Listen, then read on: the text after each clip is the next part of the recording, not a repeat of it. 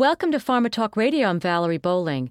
I'm delighted to share with you a session from the DPHARM 2018 conference on EHR enabled eSource to disrupt clinical trials.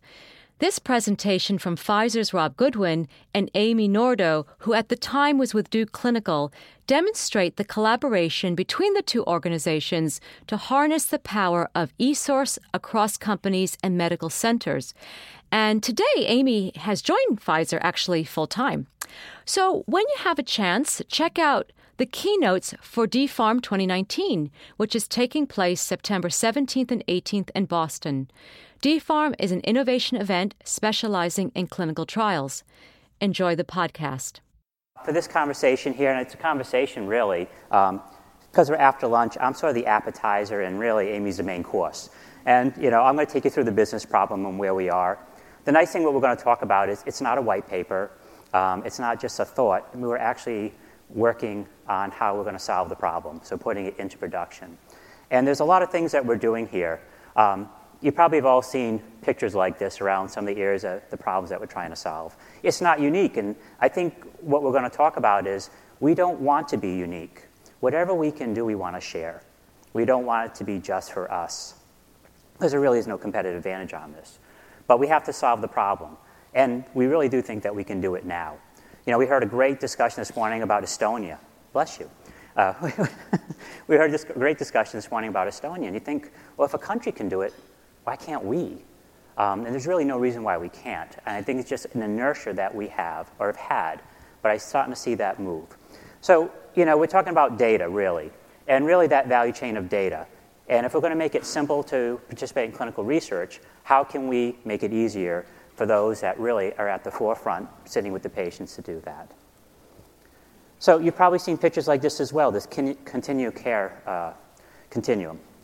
And we've, you know, last night at uh, cocktail hour, we were talking about research as a care option. Well, that kind of feeds into all of this because patients just don't come in for a clinical trial at one point, right? They're through the whole life cycle of their care, whether they're, you know, in the community, in an acute care situation, or when they leave, right, in rehab. But that data is collected all the way through that value chain. Now, I'm going to speak about the US only for one moment because in the experiments that we're doing, they're not just US focused. What we're talking here today is going to be about the US. But we are looking at experiments and doing experiments in Japan today, in China. And we're looking at other areas of the world. Actually, Estonia seems like a great place to go do an experiment now. Because every country is a little different. And that's part of the reason why you have to do these experiments. There is not one thing that I can think of right now that's going to solve the problem for each one of the institutions, for each one of the countries, local language, local regulations, all those things that happen. But when you look at this uh, care continuum, what you realize is that it's very difficult if data is being captured in all these different systems and not integrated. Nice thing, again, just speaking about the US for a minute, if you look at the IDN, so the integrated delivery networks, well, there's an opportunity because one of the issues we have is scalability, right? There's no way we can go to each institution and gear it just for that institution, and then as that system changes, go back and do it again. There, I mean, you could, it would just be very difficult to do that. But with the changes with the IDNs, where you're starting to see them really broadly taking more hospitals and institutions under their wing, you have a real opportunity for influence. You have a real opportunity to get in there and actually set something up that can be reusable across that value chain. You've probably seen pictures like this as well. Um, and this is one of my favorite. Um, because it's not just about what we're going to talk today about getting data directly from uh, a health system and bring it into, well, I'm going to call it the interim in EDC. Because longer term, as I, I, mentioned, we have a number of experiments. Some we're trying to pull directly, just directly from those systems into our database. All right? And we're trying to do that in multiple areas of the world. But there's also the opportunity of when you pull that information, how does a physician or a healthcare provider view that data? Because they're not used to viewing data in clinical trials just plainly from an EMR. So we think of just pulling the data. But we are also very structured in our clinical trial. So there is a role today for EDC, at least in an interim, as I see it, to be able to structure that information. But longer term, it's probably more of a viewer. There's probably better tools out there, or those tools will adapt. But in this picture, if you see, if you think about the middle piece there, the data in the middle, and you think more broadly, we're probably all using data to help us with protocol development. We're probably all using data to help us find sites and patients. We're all probably all using data to think about how we're monitoring sites, but we're not all doing it at full scale. Some are, some aren't. Why aren't we? So, everything that we're going to talk about today is how do you get it to scale. If you look on the left hand side, again, we're probably all doing experiments or what we think to be moving in a direction where we have patients that are totally connected, right? Using handheld devices, wearables, etc. But how many in this room are doing it at scale with all of their trials? Probably not. And that's also the opportunity that we have when we think about virtual trials. So if we're going to get there, we do have to do things at scale. Now, scale for each person means something different, right? So if you're a smaller company and you're running two or three trials, that may be scale, and maybe you're doing it. You know, in a large organization, if you're running, you know, 500 trials a year, how do you do that? How do you kind of take that change and bring it all the way through? This morning, the gentleman from Estonia said something which is, it's not about the line of code. And I think he's right, because it is an inertia change in terms of, um, you know, getting people to think a little differently, not just in a sponsor company, but also at the research site, also with the patient, also with regulators. So the left-hand side patients, you know, thinking about if we can get this connected patient, how could we be more flexible, whether they be at home or whether in a doctor's office, wouldn't matter. But what we're often forgetting about is that right-hand side, which is the researcher. What tools are we giving them? I'm very surprised when I talk with sites and they tell me that when they're looking for patients, they're actually manually going through their EMR system and identifying patients. They don't always have the IT department or the tools. At Pfizer, I'm lucky. We have great IT partners, right? So when we have a business problem, everybody comes to the table to go solve that problem. But not every institution has that type of support. So if you're going to make the scale, how can you start providing that? I mean, if you think about how we could change a little differently, if you're working in a system like an IDN in the US, could you provide support, resources to help find patients without breaking any kind of privacy, right? Could you have uh, support systems to help with the coordinators because they have to get used to the technology? What about when the patient leaves? They sort of need a help desk. I don't know about you guys, but I'm, I celebrated 20 years at Pfizer last Thursday. So I'm kind of an old cat, right? So if you put devices on me, I need help, right? You know, if my kids aren't around, I need somebody to call to say, what, how do I get this to work again, right? So if you think about you're a patient, right? Now, you know, the millennial generation would probably be no problem, right? They'll probably run the help desk. But somebody like me, I need somebody to call. so we have to think about, in all of this, how we're going to support the end user. And that end user looks very different, right? I mean, it's so interesting to see. Um, uh, be, I, I work in New York, and so I'll see a lot of people, even older than me, walking around with the earbuds in and the phone and walking through the street, just like every other kid. And I would never expect that. Both my parents have passed away, but I wonder if my mom and dad now would be doing that, right? Would they have an iPhone and would they be listening to Lawrence Welk or whatever they listen to, right? But, you know, with their earbuds in. So I think the future is in front of us. I think it's, it makes no sense to look backwards. At this point, I think every one of the problems that we have are solvable. It's just a matter of uh, probably everybody in this room and more broadly sharing and doing it.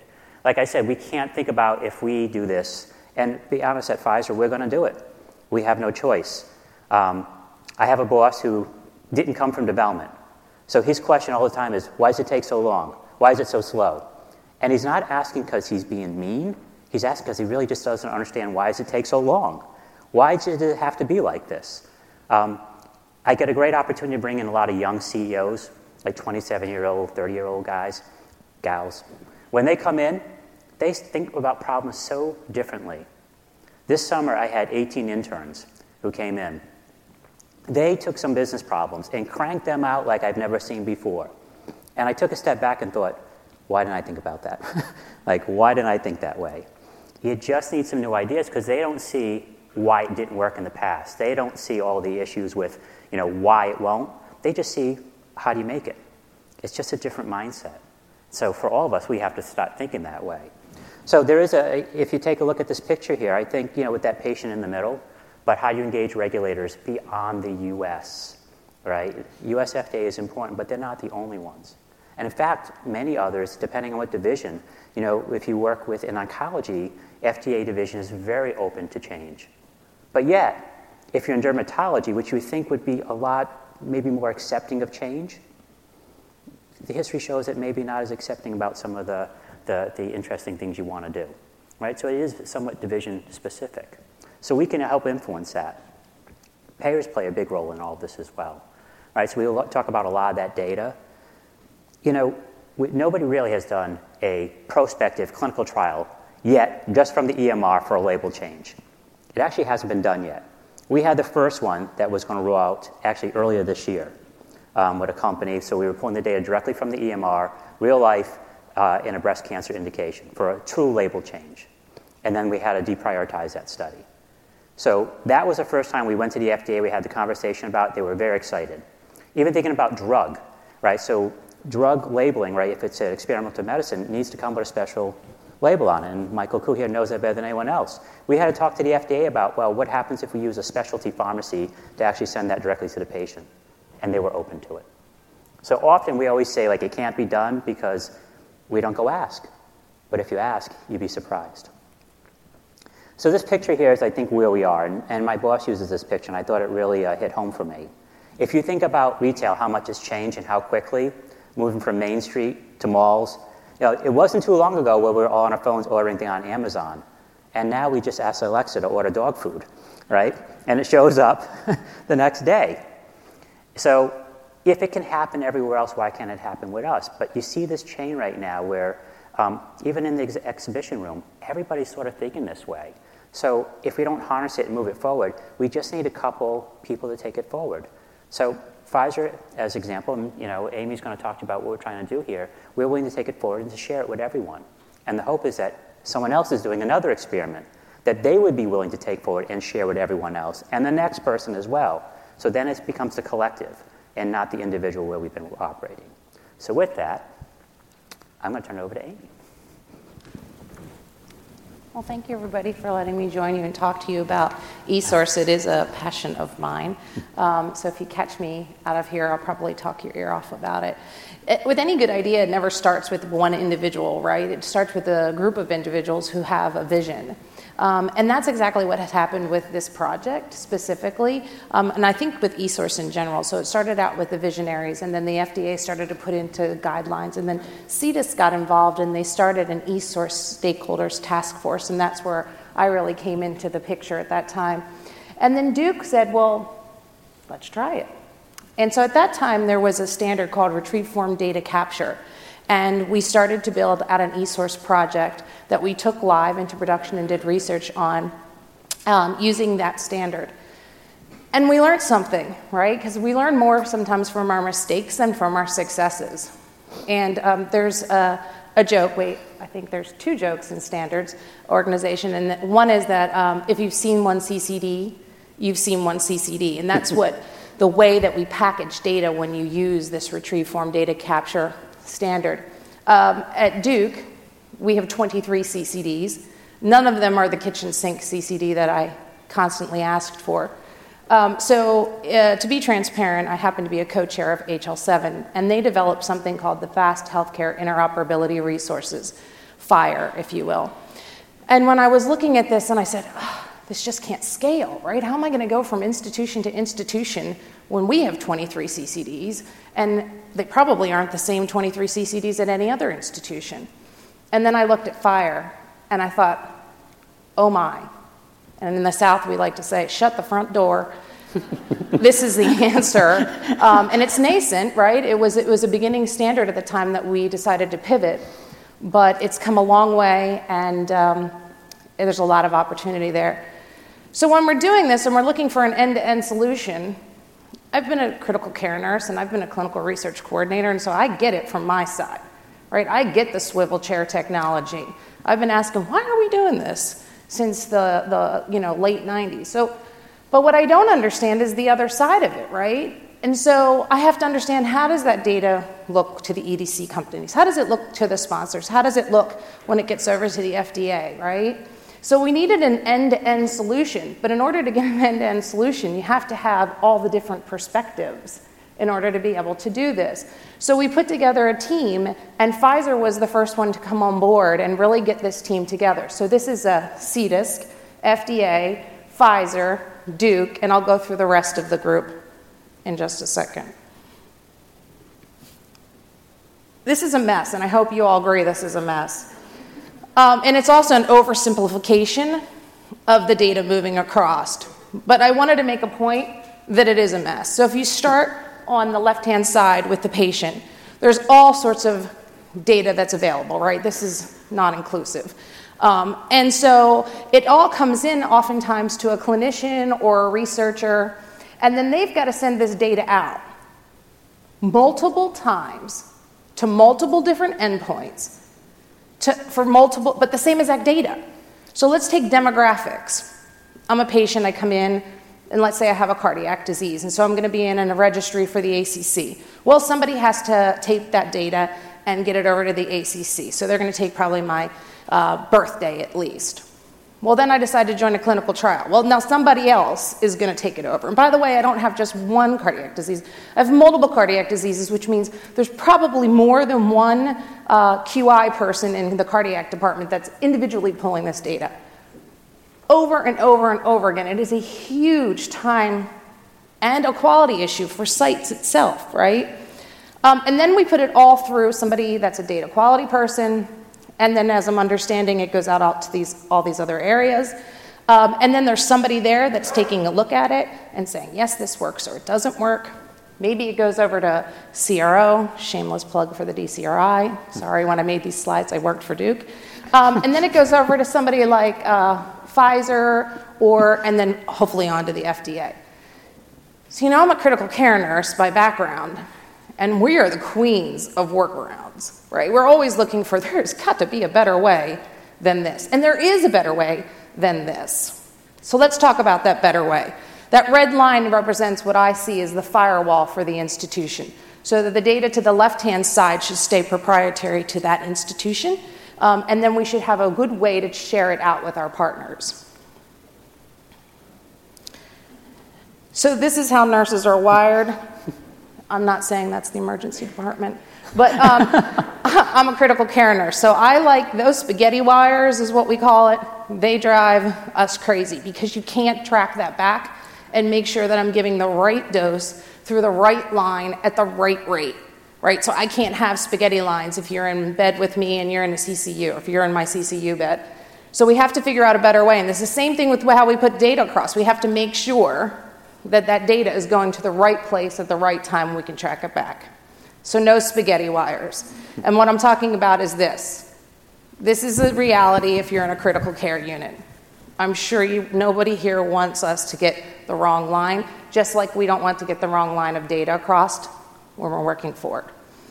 So, if we look at the bottlenecks, I see from my perspective two areas that are a real bottlenecks. So, let's talk about what we can do for these bottlenecks.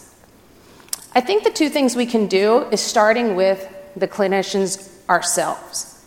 So we collect data, and we collect data in variable ways. Um, and Jimmy Chang has done a lot of work around this that we fill out structured reports, but we don't have structured reporting, which it makes a big difference if you want to share the data across. So I think the first thing that we can do is start working on structured reporting so that the data is collected the same way across sites and it's collected in a way for also for reuse, right? So that we're not collecting things in a way that can't be used. The second is what I was talking about with FHIR. So we have to have a way to make this data interoperable. And we already know that there's variabilities at sites around how their uh, systems were integrated, how they put data into the system, what LOINC codes do they use on the back end? There's a lot of pieces to this that make it hard to compile data together, right? We've heard tons of people here talking about how do you compile the data together. And I thought, well, that seemed really complex. So maybe there's an easier way, something that's not as complex of a way to do it. Um, and that's what FHIR is meant to do. It's not only meant to send data across for the structural interoperability, if you will, but it's also meant to represent the semantic interoperability, right? So that I'm talking to you about apples and apples and not apples and strawberries, that we're talking about the same exact piece of data that I want. Now, in fairness, I told you, FHIR is pretty nascent right now. And we're working on the research resources, the pieces around what we would need for research. But they're working on it hard and they're working on it fast. And they need to hear the voice of the customer. They need to hear from all of you what needs to be created, how does that need to be created. This is not something new. CDISC, HL7, and ISO developed the bridge standard, I don't know how many years ago. Many, many years ago. And, um, and so this is just taking that bridge standard and making it into FHIR. And then working with CDISC. What's really interesting is these standards organizations don't work separately. They work together. Bridge is the perfect example. HL7 and CDISC meet on a regular basis. Next week is the HL7 um, work group, and CDISC will be there working with us to try and find out these solutions. So I think if we tackle these three areas, we really will be able to move data across. Now, if we're going to put this into production, which we've done at Duke, as I said, um, at um, using the RFD standard, we have to make sure it's scalable, and like I said, we have to have end to end. A lot of times you'll hear people say it's not a technology solution, um, and I think that the only way things move forward is having the right people at the table. So every single one of these organizations that are represented, they have the absolute right people to do this. Okay, I'm biased, but we'll start with Duke. Um, and they have done this before. So that's a good person. Wake Forest, you just heard from them the other day. They have Umit there, and he's done great work on adverse events from EHRs. Um, UAMS, the University of Arkansas for Medical Science, has the leading world's expert in data quality for clinical research. And then we went through Transcelerate, and we not only have Pfizer that's on board, that quite obviously I think has the best team ever because I just joined, um, but also UCB's on board with Tricia Simpson, who's been doing this for years and years and years and working in this area. We're encouraging uh, our vendor or the site's vendors, Epic, to participate, and they have participated in the past when Duke did this, and it just so happens these are all three Epic sites. We obviously need somebody to work with because we need to test this right to make sure it works. So we have uh, an EDC vendor, OpenClinica, and this is probably the most exciting part for me because I'm always thinking, how do we know it worked? How do we know we just didn't make a change for a change? How do we know we made a change for the better? And so, because the FDA's involvement in this project, they said, oh, we'll audit you. And I thought, oh, it's going to be interesting with ISO and IRB, but it's a great idea, so let's do it. So, we've identified um, some ideas around how we're going to do this, and they're going to come in and on a mock trial on mock patient data, keep going with mock, um, they're actually going to audit the process and let us know feedback how we are with the process and whether or not we're compliant, and then help us work through getting this to compliance. Rob said that we're looking for a solution not just for one individual, but we're looking for a solution across that can be shared with everybody. This project was started with something called CTSA funding. It's a funding from the federal government that they give to academic sites to share research between each other. So, because this project was started with CTSA funding, it is a commitment at these sites that this be shared across the groups. There's no interest in a financial gain from this. This is academia. They're looking to be the ones who created the solution. And then sharing it with all of their other CTSA sites and then all sites in general. And I think that's what excites me the most about this project is that we have an end-to-end solution that we're looking at. We have the right parties, the right perspective at the table. And when we're done with this, we're going to be looking to share it with everybody and to scale it to all EDC vendors, to all EHR vendors. So, I don't work at Duke anymore. So, Thank you, Duke, for sharing your IP. Uh, the co PIs were nice enough to share this video with me. Um, Eric Eisenstein and Ed Hammond are the co PIs for this project that we're collaborating with them on. This is not real data, just so you know. Um, I think her name's April Showers, is a, a joke. Uh, and this is not, um, this is, but this is a, a fake epic instance so that you can see an idea. Can you just rewind that real quick for me one second? Okay, so how many people have worked in Epic before? Okay, for you, I'm going to bore you. For the rest of you, I'm going to give you a quick tutorial so it kind of makes sense to you. The part across the top is the patient header. The part along the right hand side is called um, activities. And you'll notice that there's multiple activities there, one of which is in the research study. They came in, they found a patient who was enrolled appropriately in the study, all necessary IRB completion was done. And they clicked on that button, and it brought in a form. This happens to be a form from uh, a product that we use quite extensively uh, for PI initiated studies. Um, and then that form was auto populated with the data. This is a video, so we're going slower than in real time because we need to video it. There's sometimes when the cardinality is not one to one. What does that mean? When there's not one answer to one question, right? So you typically have one birthday uh, to one person, but sometimes there's multiple vital signs. I could be doing them Q15, um, they'll be multiple. And at that time, we do feel like at this point we do need to have a human intervention where we're selecting them. But it's really that simple. There, they clicked it, data came across that was a cardinality of one to one. We're going to edit the observation of vital signs under the patient resource, select which ones we want. You can also do all across if your IRB approved that, save the changes, and that was it. That's the data across. So, final thought. Um, Chuck Jaffe came uh, the week before I left Duke, and he's the president of uh, HL7, and he was giving a presentation on FHIR and where it was at and where it needed to go and all of those things. Now, I hadn't told him about the project, even though his mentor and my mentor are the same, Ed Hammond, um, until just before he did his presentation. And uh, he was delighted, absolutely delighted, to hear about this uh, collaboration between all the stakeholders. And he said, Wait until you see my presentation, Amy. Well, I'm excited anyway, but okay.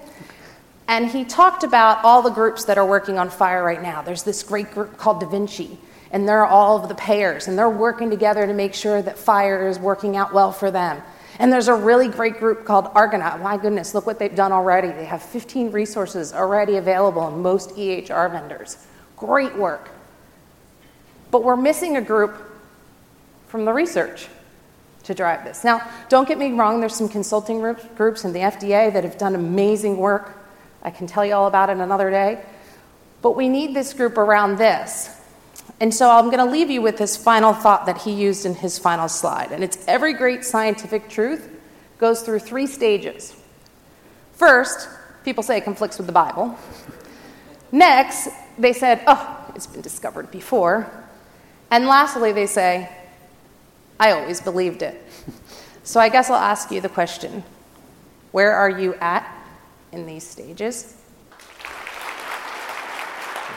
We hope you enjoyed the podcast from DPharm 2018. DPharm 2019 takes place September 17th and 18th in Boston, with a full day dedicated to mobile and R&D on September 16th. For more information, visit theconferenceforum.org. Thanks, everyone. Lucky Land Casino asking people what's the weirdest place you've gotten lucky? Lucky? In line at the deli, I guess? Aha, in my dentist's office. More than once, actually. Do I have to say? Yes, you do. In the car before my kids' PTA meeting. Really? Yes. Excuse me, what's the weirdest place you've gotten lucky? I never win and tell. Well, there you have it. You can get lucky anywhere playing at LuckyLandSlots.com. Play for free right now. Are you feeling lucky? No purchase necessary. Void where prohibited by law. 18 plus. Terms and conditions apply. See website for details.